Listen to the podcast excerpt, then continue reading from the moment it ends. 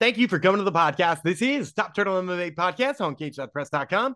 I'm Dana Gumby Freeland, joined as always by my co-host Shockwave Dave Tremonte.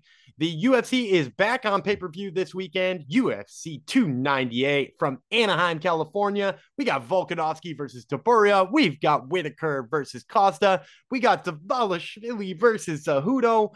And we'll, of course, be breaking down all those fights as well as giving you an underdog and a parlay to make your wallet fat this weekend when we run down the fights as fights, dogs, and parlays. Plus, as always, we got the interviews you guys know and love. Kicking off the show this week is our interview with Danny Barlow, who fights on the prelims of UFC 298. And a little bit later in the show, we'll be talking to Shannon Clark, who is fighting for the LFA women's flyweight title next week. But before we get to any of that great content for you, I do have to let you know that this episode is brought to you by Game Up Hard Hydration.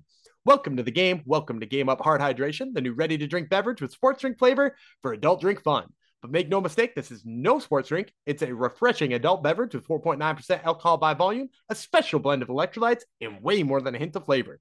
It's a drink that's, well, it's really drinkable. Should you stretch before you drink it? Certainly couldn't hurt because Game Up is not a hard seltzer. Hard seltzers just didn't work out.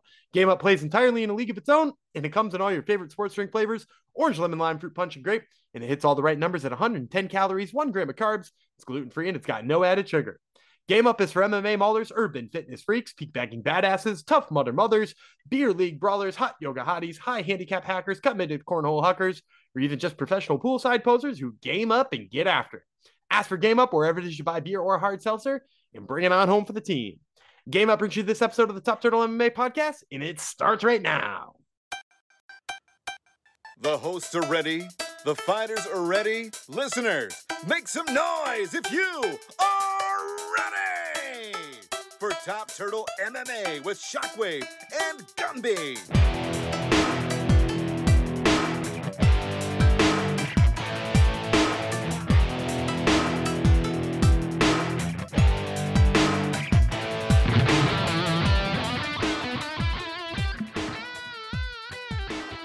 All right, joining me today is Danny Barlow, who fights Joshua Quinlan at UFC 298. That fight is on February 17th. So, Danny, I wanted to start here. You know, obviously, devastating win on the contender series took you 79 seconds to get the job done. But now you've kind of been sitting around waiting. You know, it's been five months since you've gotten the fight. Was that sort of by design, or have you been, you know, chomping at the bit to get in there? I mean, like, I've been hoping. I've been hoping. I've been in training camp for like ten months, so I haven't been out. So I've been. It wasn't on me. It was just definitely offer. As soon as they the first offer, we just took it. So it wasn't. It wasn't. It had nothing to do with me. Uh, so yeah, I just I just been waiting. So it just kind of worked out like that. Is it frustrating a little bit for you not to be able to get back in the cage? Because I know you're a guy who's liked short turnarounds in the past. You know, you didn't didn't have a lot of time before your contender series fight and your fight before that. So was it tough for you to kind of sit on the shelf a bit? No, no, no. It's never tough to sit sit on the shelf because that's when you have the most fun. You have the most fun when you can just work on your craft and just get better. Um, so yeah, it's like you know, it, and I, am I'm all on God timing too. So it's I'm all I'm just yeah, it's it's not never it's never my time. You know what I'm saying? Like you can beat a lot of guys, but timing is important. It's like so I feel like whenever the time is, it's it's, it's gonna be the best know what I'm saying, option for me. So when the time come, it come. But if it don't, it mean that I need to be working and focusing. And I have more fun in camps when I can get big and big and strong and eat whatever I need to eat.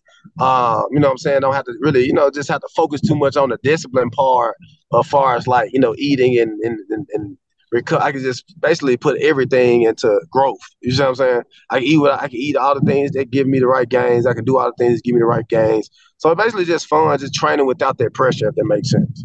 Uh, yeah, that makes perfect sense to yeah. me. Now, I, I, wanted to talk a little bit about your training camp too, because I feel like not enough people know about law school MMA. Brian Hall, you know, an ex- exceptional coach, but you and Ryan Spann are kind of the first guys bringing him into the limelight. So, can you give us a little taste of what we ought to know about him and, and what people will know about him soon enough?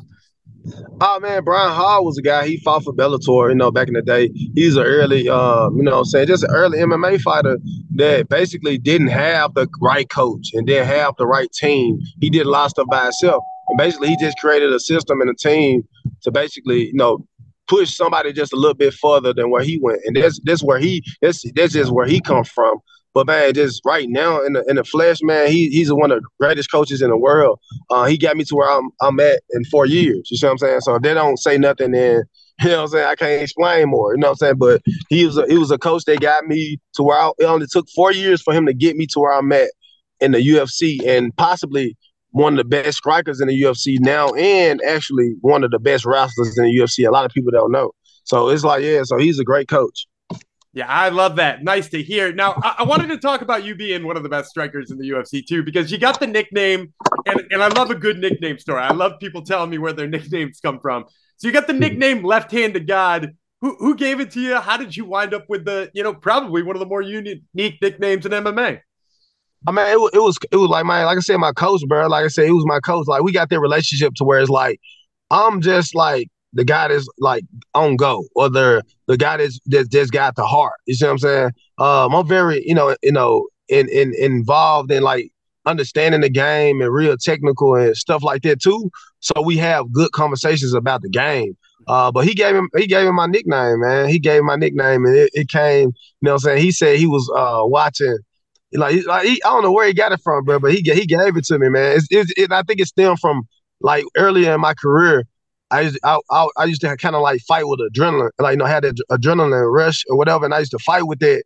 And man, it just I used to always say, Coach, what happened? Like, man, you hit him with the left, you caught him with that left hand. Like, I don't care what it was. Like, you threw a kick, then you caught him with the left hand, or you threw like you threw a, a, a jab, then caught him with the left. It's like it always you know what I'm saying, was like, yeah, that left hand is active.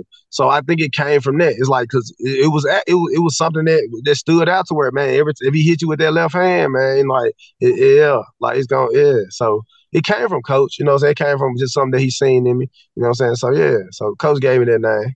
I yeah. dig it. I dig it. Now you, you mentioned in there, I wanted to talk to you about game planning because you know I've heard from some fighters they love being part of the game planning process. Some just like their coach to be like video game controllers telling them what to do.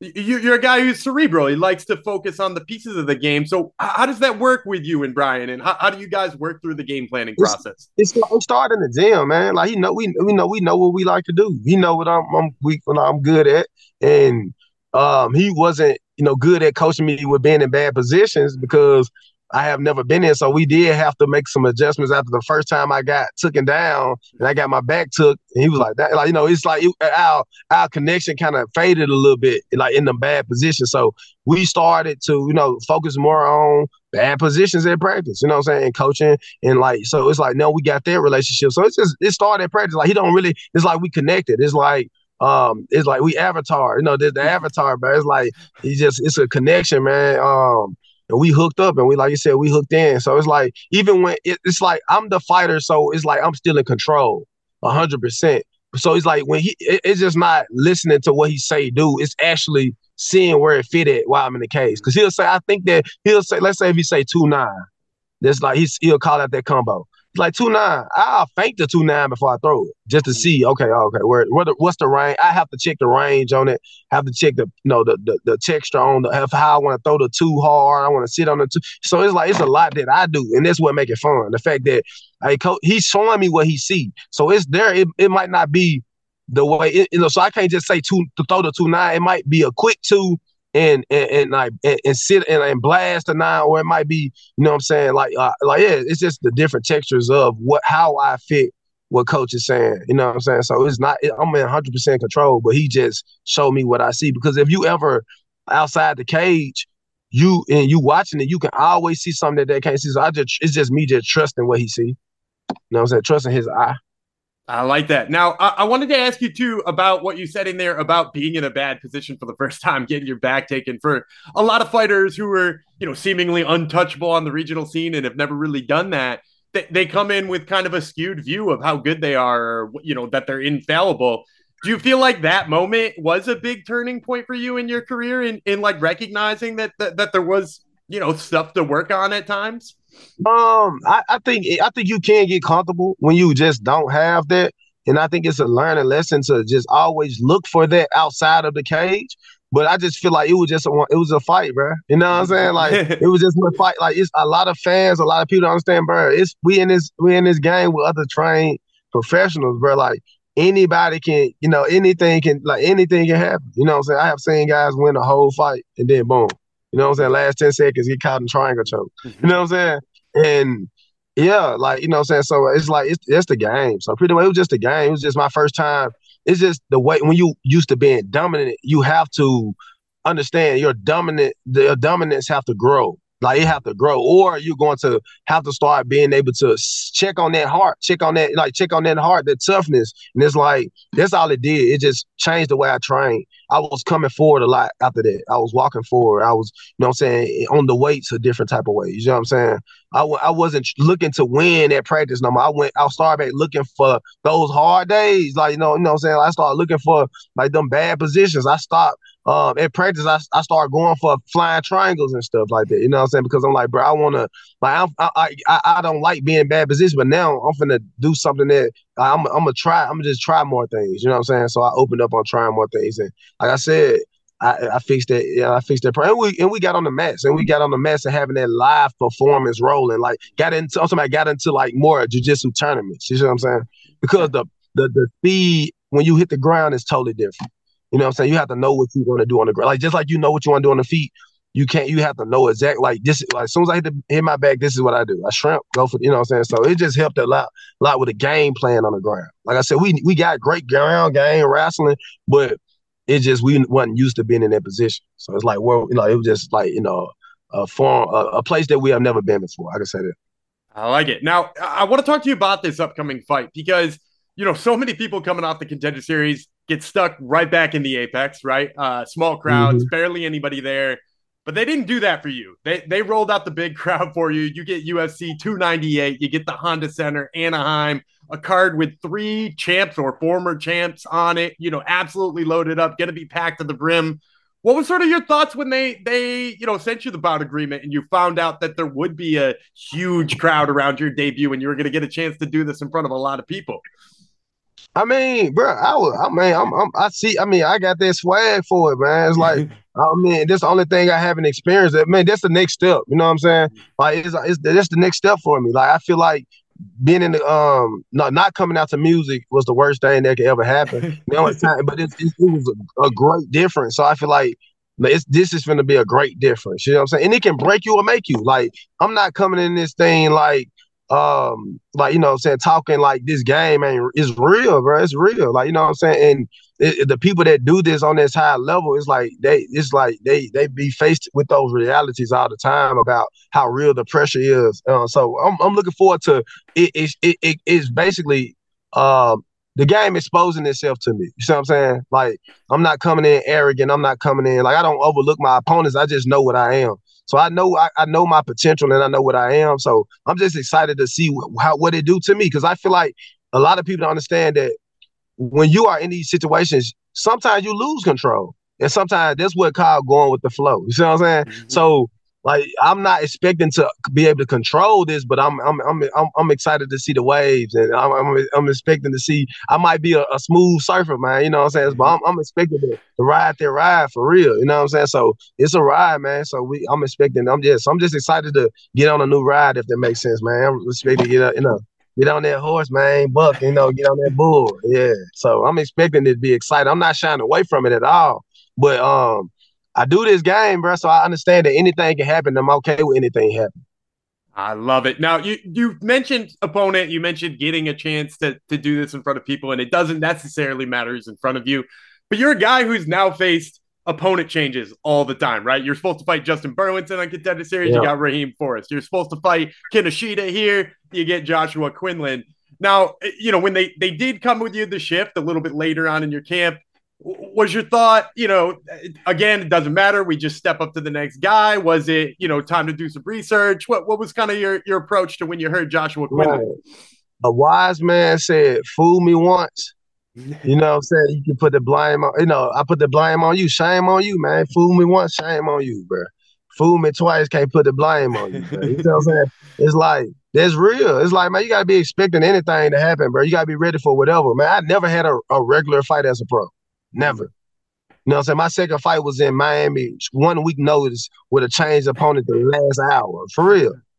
You know what I'm saying? And he had every reason to lose. Like they made it comfortable for me. So it's like I can still lose to this guy, but they was like, man, he can't. They, they made him seem like the superhero. He's saving night, but this guy still was a, a dangerous fighter. He was a pro fighter. Like so, I, I, so I had to make it look like I had to make it look easy. You know what I'm saying? So mm. I'm coming in these fights with objectives. I'm not just trying to win. I'm not just trying to. I'm coming to put a stamp on it. You know what I'm saying? So this I'm I, I I'm, I'm I'm looking for, I'm ready for whatever, man. You know, so like I said, I'm I like first thing I learned about when I did this sport is that man, it's a blessing to get a dub, but it's unacceptable to not fight. You see what I'm saying? Meaning that it's a blessing to win, but it's it's unacceptable to not fight. Meaning that a lot of people win, not fight. You see what I'm saying? A lot of people avoid, you know, what I'm saying getting getting in, getting in that in that you know what I'm saying ring and putting in that their work, man. So I, am just not. A, I, I'm okay with however anything go, but God, I'm I'm I'm seven and zero oh for a reason. Mm-hmm. You know what I'm saying? So I don't take my pride or my record or anything in the in the cage. I come in there to fight. So you know what I'm saying. So that's that's pretty much why I'm always prepared to go in there and fight. And if you prepared to go in there and fight, it mean that win, lose, or draw, they're gonna say what? Hey, hey, yeah, that was a good fight. So yeah, that's my goal: have a good fight every time I get in the cage, or, or go to sleep. Well, go to sleep. Like if I if I if I come out there to sleep, I'm good. It was a good night. Well, you mentioned putting a stamp on this fight, and usually I like to end these with the same way. I like the prediction question. So tell me how this one ends come February 17th.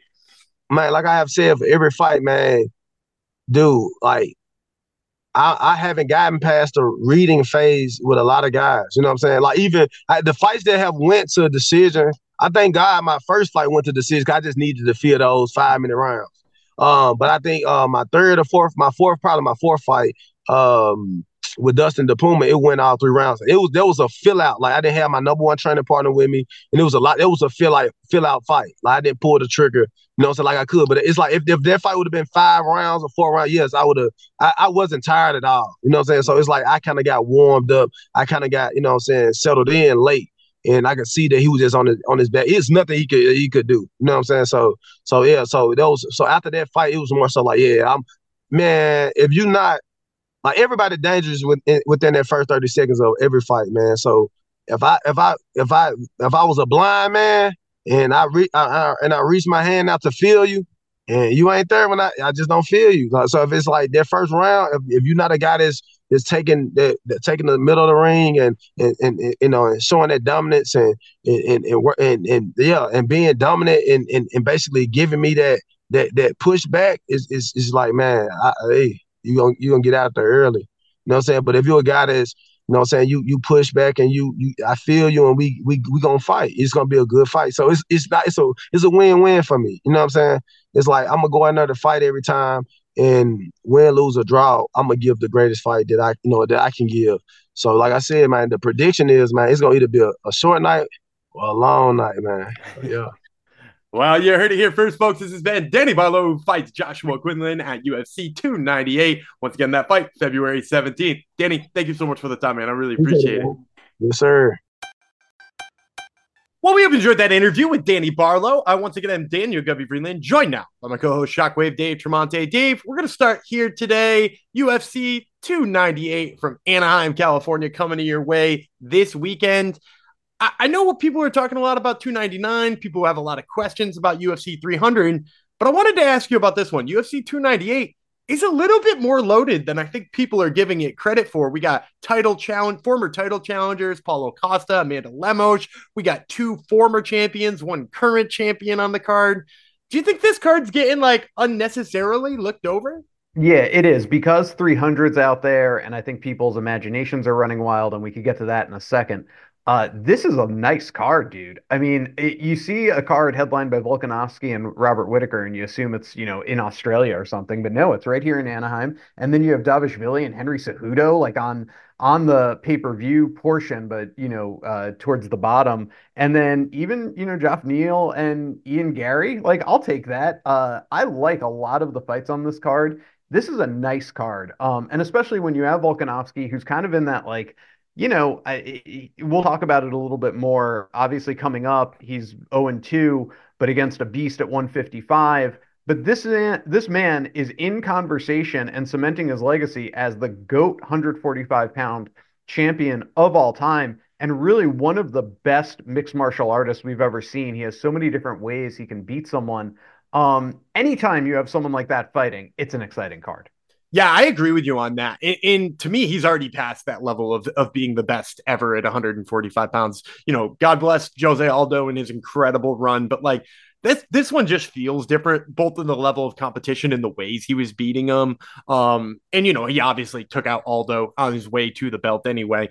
Uh, and I'll also say this for your, your point about this this fight card. You know, you mentioned the three sickest fight or four sickest fights on this main card, but I'm also gonna throw in there too that like the prelims is absolutely positively loaded up with people who are going to sleep one another. There are people who have got big knockout power. So even if you're like a casual or even if you're a person who's like, ah, oh, you know, I don't really care about these former champions or I, you know, Ian Garry doesn't tickle my fancy. You know, like just tune into the ESPN Plus prelims because they're just going to, there's going to be some absolute slobber knockers on this one.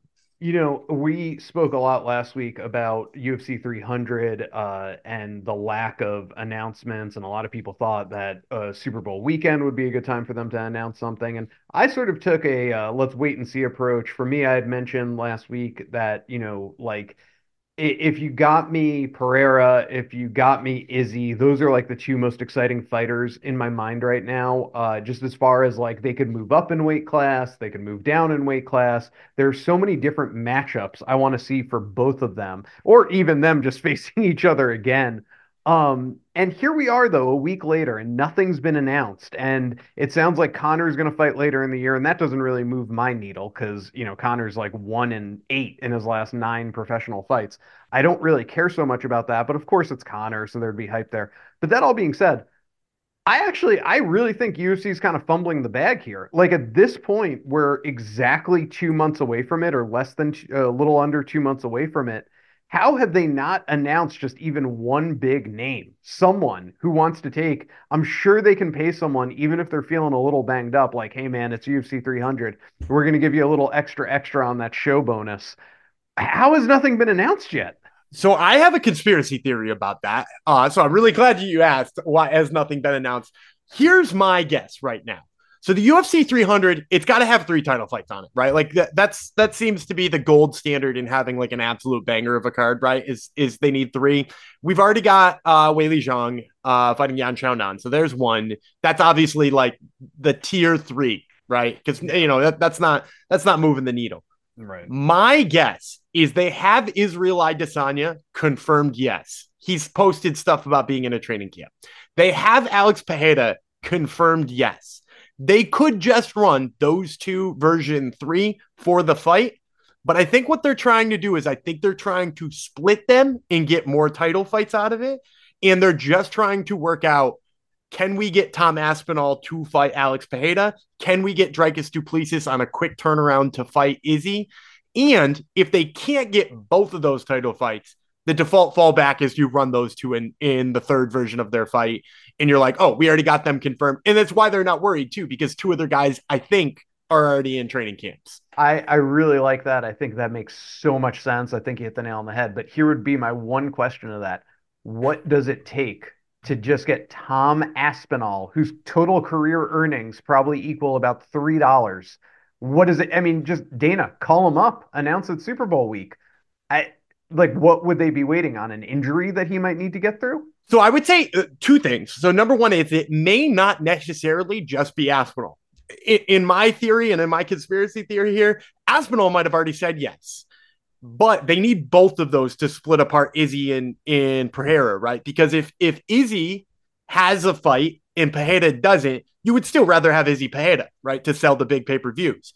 But if both of them have a fight, then it's okay to split them. So my guess is yes, either they're trying to grease the wheels on Tom Aspinall and see how little they can pay him because they did just have the whole brouhaha with him in, you know, he wanted to fight Stipe or he wanted to fight uh you know, Jon Jones, and clearly neither of those things are going to happen, especially at UFC 300. So they might be trying to cheer him up with a fight, especially taking it against the dangerous Alex Pereira. They also might be waiting to see if Dricus Du Plessis is healed up from that Sean Strickland fight. He didn't seem like he took a lot of damage, but who knows what his what shape his hands are in, what shape his face was in. Obviously, he took like a lot of jabs, and that that can you know lead to some scar tissue and some healing, and you know some time out of the gym. So even if one of them was not ready, you would not announce the other fight because you're waiting to see if we have to fall back on Izzy Pereira 3 to be the mega headliner or if we can squeeze two title fights out of it. Yeah, I like it. I like it. I think you're right on it. I will say this just to wrap everything up. Chuck Liddell was asked who he'd want to see fight at UFC 300, and he said Pereira against literally anyone. I feel the same exact way. I said that last week. Uh, so you get me Pereira, I'll be very happy. And I'm also going to drop this is not breaking news. I don't mean to approach it like that, but I will just say that 30 minutes ago, the UFC posted on their social media, Instagram, Twitter feeds, uh, two months away tickets go on sale next week for UFC 300. That to me says a fight's going to get announced in the next seven days. Yeah, yeah, we'll know. yeah, they're going to announce the main event like the night or two days before those tickets go on sale. So you know, everything we're talking about now could be moot in a day, so don't listen to us. What the fuck do we know? Okay, here we go. Let's get into our favorite segment on the show, Fights, Dogs, and Parlays for UFC 298. We know the fights that are happening at that event. Um, it's this weekend, and before we break down a couple of fights, give you a dog to play, give you a parlay to play, Gumby, I'm wondering if anyone sponsors this edition of Fights, Dogs, and Parlays. Absolutely. Fights, Dogs, and Parlays brought to you by Game Up Hard Hydration. Welcome to the game. Welcome to Game Up Hard Hydration, the new ready to drink beverage with sports drink flavor for adult drink fun. But make no mistake, this is no sports drink. It's a refreshing adult beverage. It's 4.9% alcohol by volume, a special blend of electrolytes, and way more than a hint of flavor. And it comes in all your favorite sports drink flavors orange, lemon, lime, fruit punch, and grape. And it hits all the right numbers at 110 calories, one gram of carbs. It's gluten free and it's got no added sugar. Ask for Game Up wherever it is you buy beer or hard seltzer and bring it on home for the team.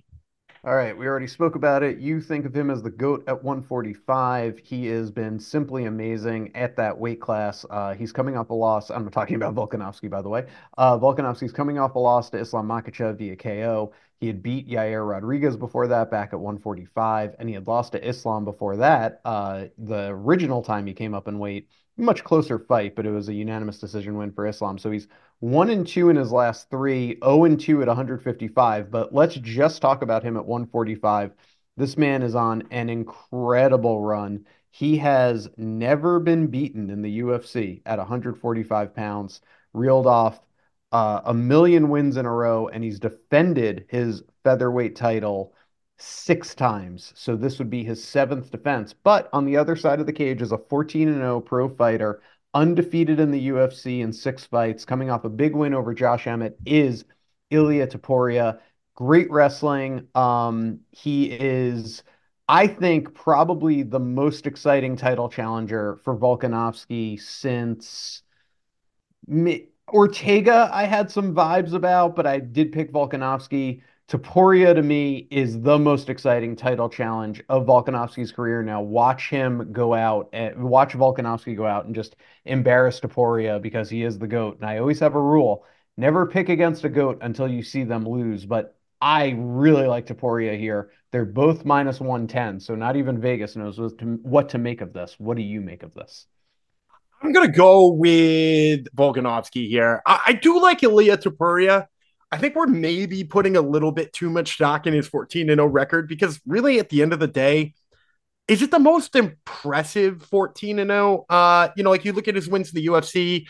Yeah, he did take down and out wrestle Bryce Mitchell. Super impressive. Uh, because Bryce Mitchell is a really good submission specialist. But also Bryce Mitchell, you know, like defensively wrestling, he's had his issues. Like we saw it when he was on the Ultimate Fighter. He has his issues with defensive wrestling. Outside of that, we're talking about knockouts at Jai Herbert, uh, you know, Ryan Hall. He kept trying hey, to even, hey, yeah. hey, he tried on. he tried to Imanari roll him 31 times and he ate hammer fist. Um, and then like a five round decision with Josh Emmett. And not that he didn't look good in his five round headliner with Josh Emmett, and it clearly earned him this fight.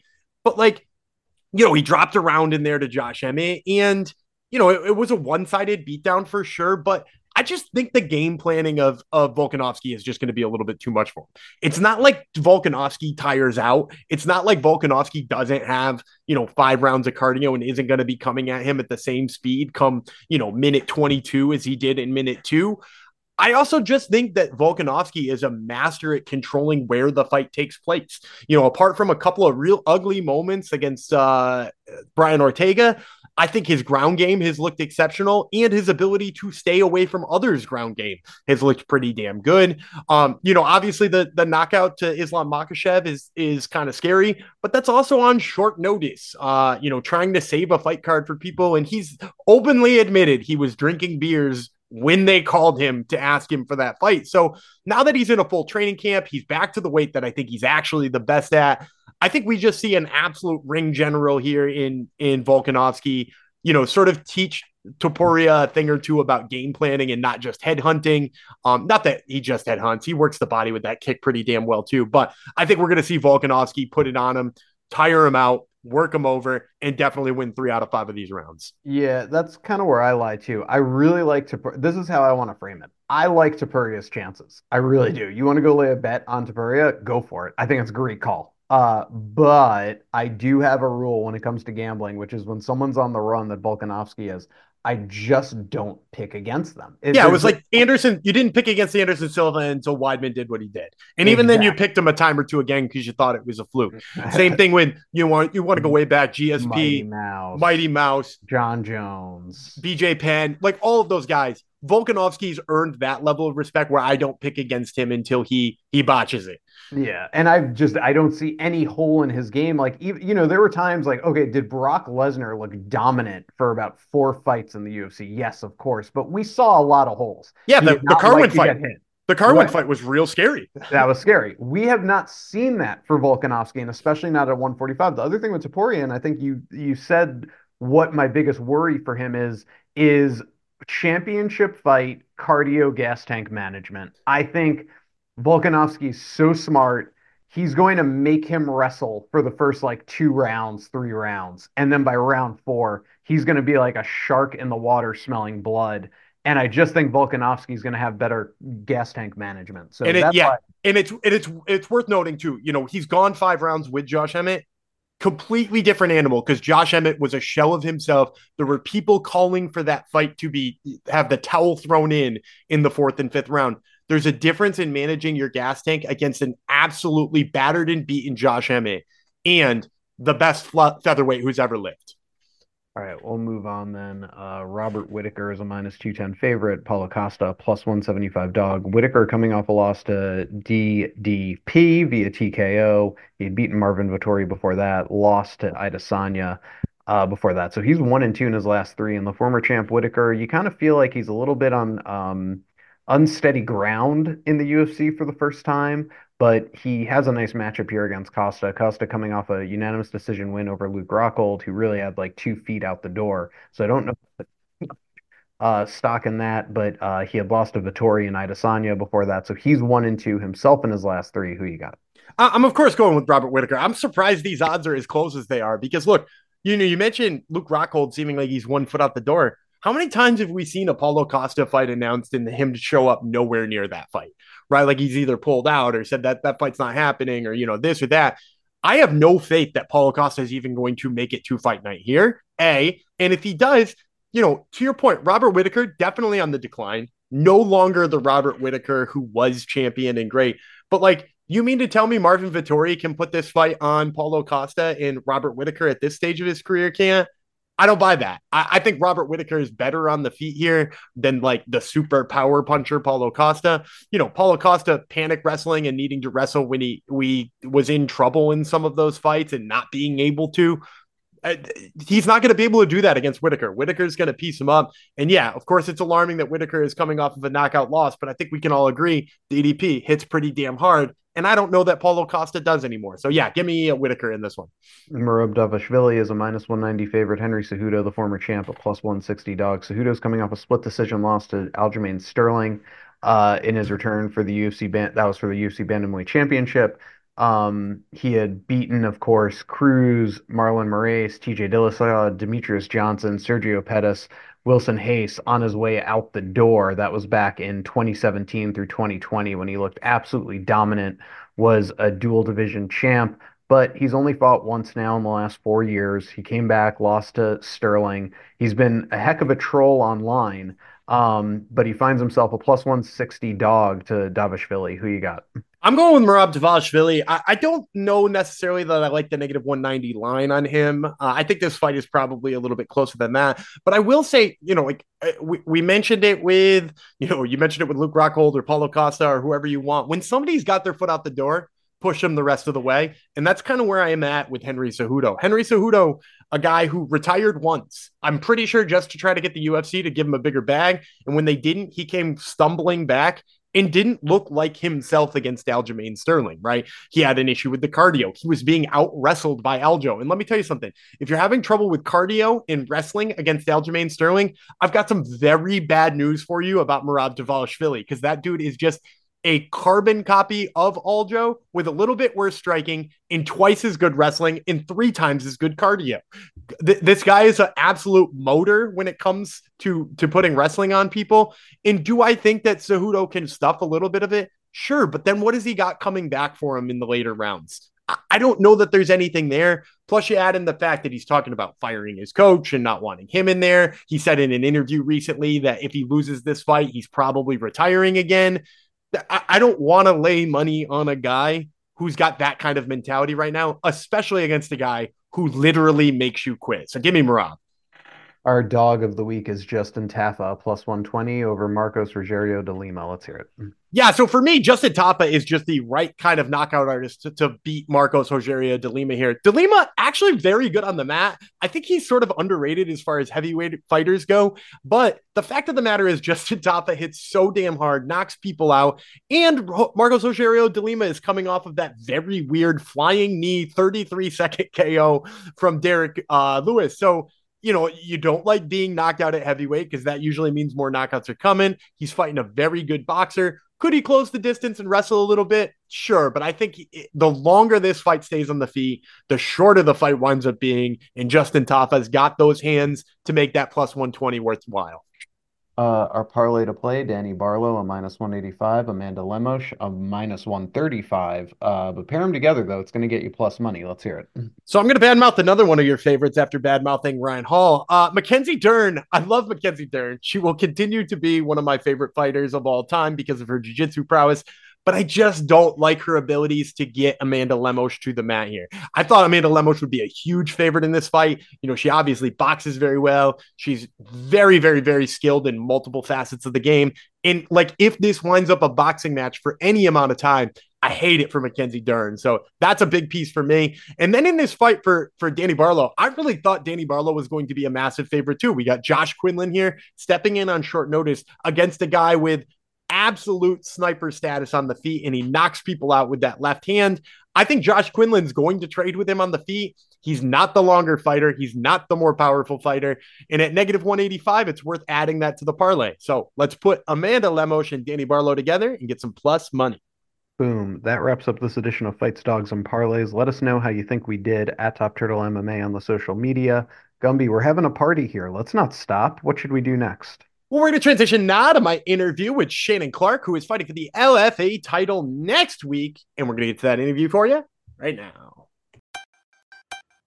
All right, and joining me today is Shannon Clark, who fights Tiani Lopez at LFA 177 for the LFA flyweight title. That fight is on February 23rd. So, Shannon, I, I got to pick up for where we left off last time because going into that Naira Rep fight, you told me uh, going into that fight that you still weren't quite sure that you were good at MMA or you knew if you were good at MMA. Did that win, looking the way it did, finally convince you that, hey, maybe you're good at this? No, it did not. I actually, I have to work on my winning face. I, um, I got told by a lot of my friends and family that were watching it looked like I'm the one that lost because I was really pouty because I was really upset with my performance. I uh I was not I was not happy with myself. So actually no, I'm more I was more just pissed and I'm like, frick, maybe I'm really not that good yet. oh, okay. So now I, I, got I got a bunch of follow up questions from there. So first of oh, all, the, the the the winning face. What how, are they trying to coach you through smiling more when good things happen to you? What, what how are well, they coaching you through this? Well, I I was really I was really upset with myself and unfortunately with me it shows in my face like how I feel. I'm very bad at hiding my facial expressions. So when they raised my hand last fight, I didn't know I was pouting that bad, but when I rewatched the film, it's like, oh my gosh, Shannon, like just don't look like you're. It looked like I'm the one that lost. It's Naira looked way happier than me even, and I was just like, oh come on, I got to figure that one out. I got to control my emotions a bit. I love that. Now I, I, gotta. So you know, I, I thought it was a dominant performance. It seemed like one-way traffic. Everybody knew who was gonna win that decision, right? Like it didn't seem like there was any question. So what was it about the performance that that sort of bummed you out? Um, it's just I'm probably one of my biggest weaknesses is I'm very good at listening to my coach. It's not that it's like I see something in a fight that necessarily he doesn't or he doesn't necessarily see because he can't see it from the angle and everything. But that's not the game plan we had.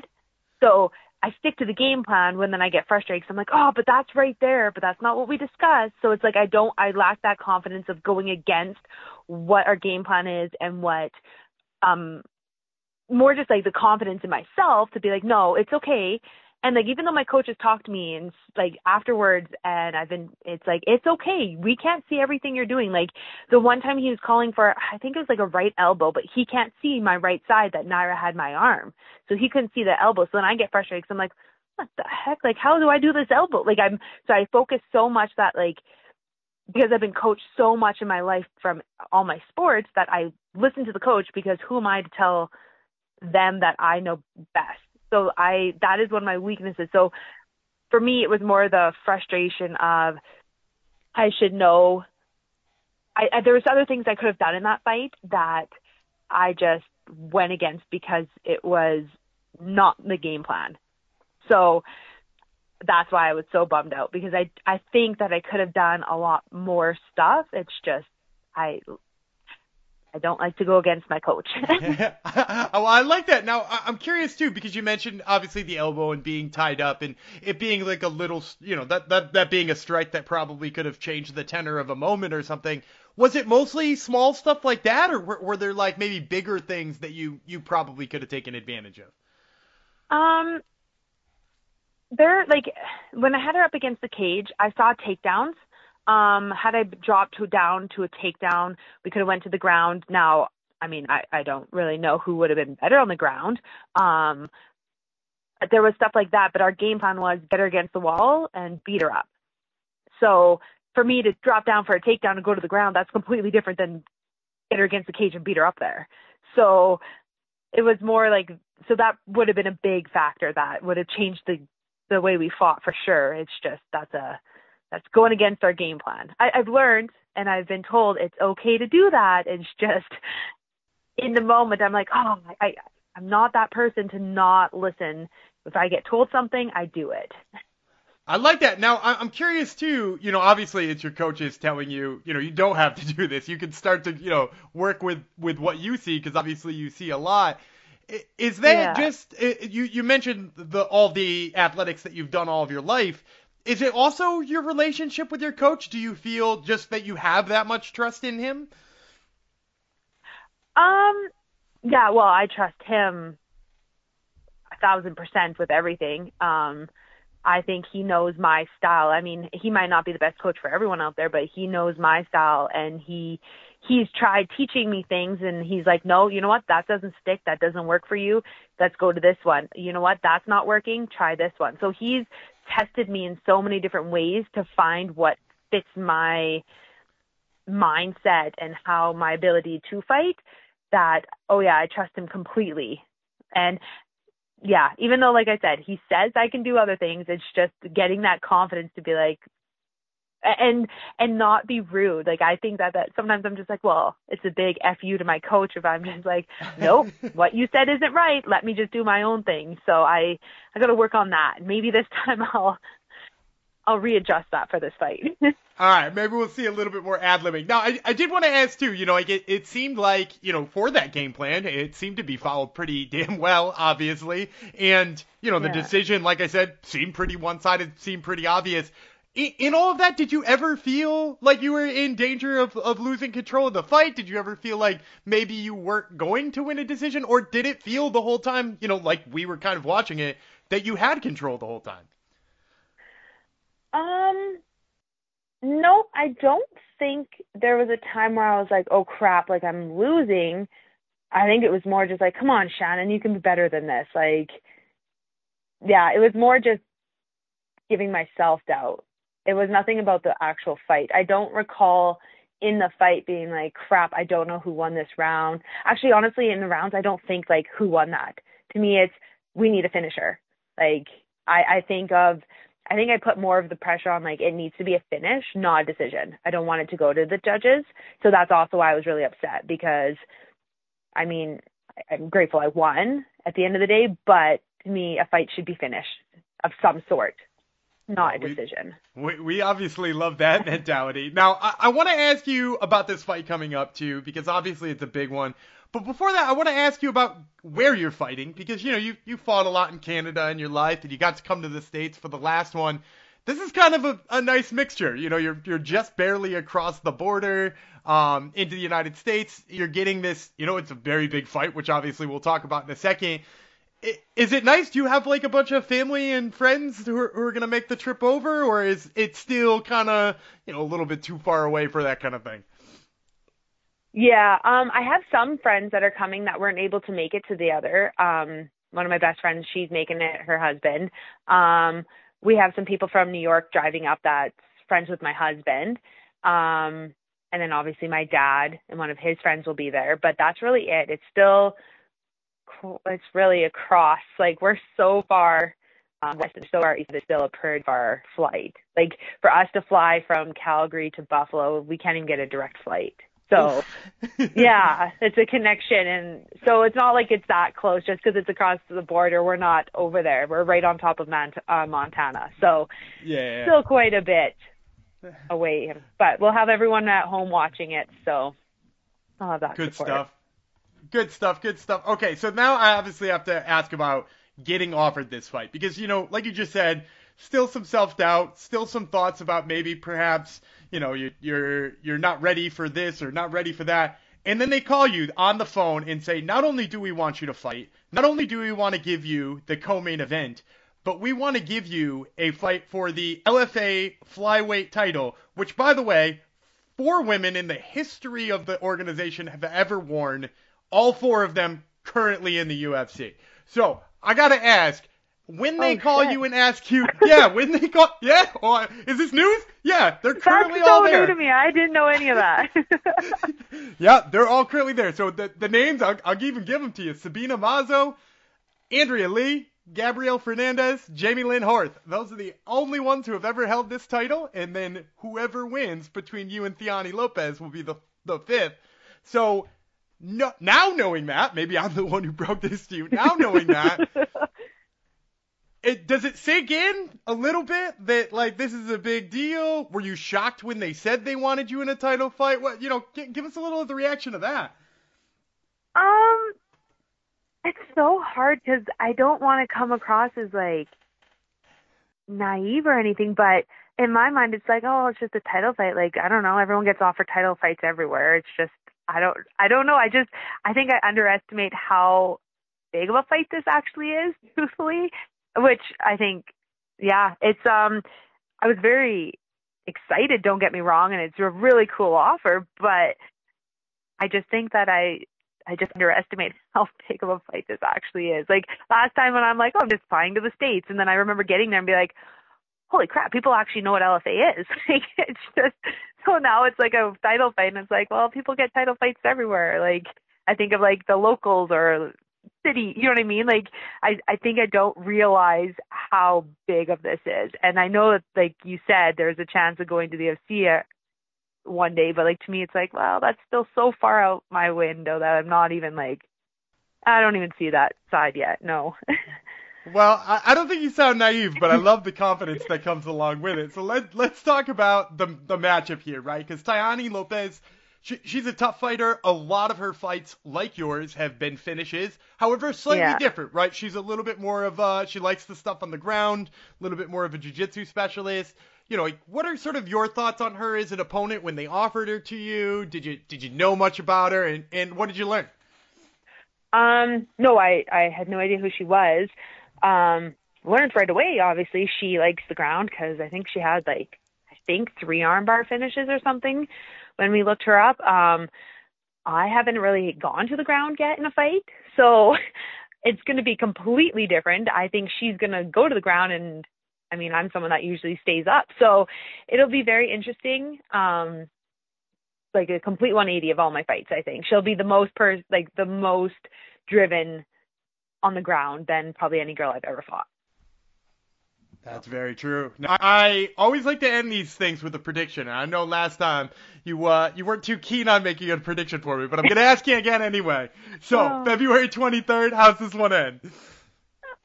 It's going to be the same as last time. I really hope I just win. Um, I hope I. How about my prediction is I'm going to be better than how I was last time. Oh, I love that it. means a win. I love it, and you heard it here first, folks. This is then Shannon Clark who fights Tayane Lopez at U or uh, LFA 177. That fight once again, February 23rd. Shannon, thank you so much for the time. I really appreciate it. No, thank you very much. And that's going to do it for another episode of the Top Turtle MMA podcast. We want to thank you, the fans, for tuning in each and every week. We would not have a show without you guys. We also want to thank our sponsor, Game Up Hard Hydration, and remind you guys that you can check us out on Twitter and Instagram at Top Turtle MMA in both of those locations. And until next week, I'm Danny Gibby Freeland. He's Shockwave Dave Tremonte. And we will catch you then.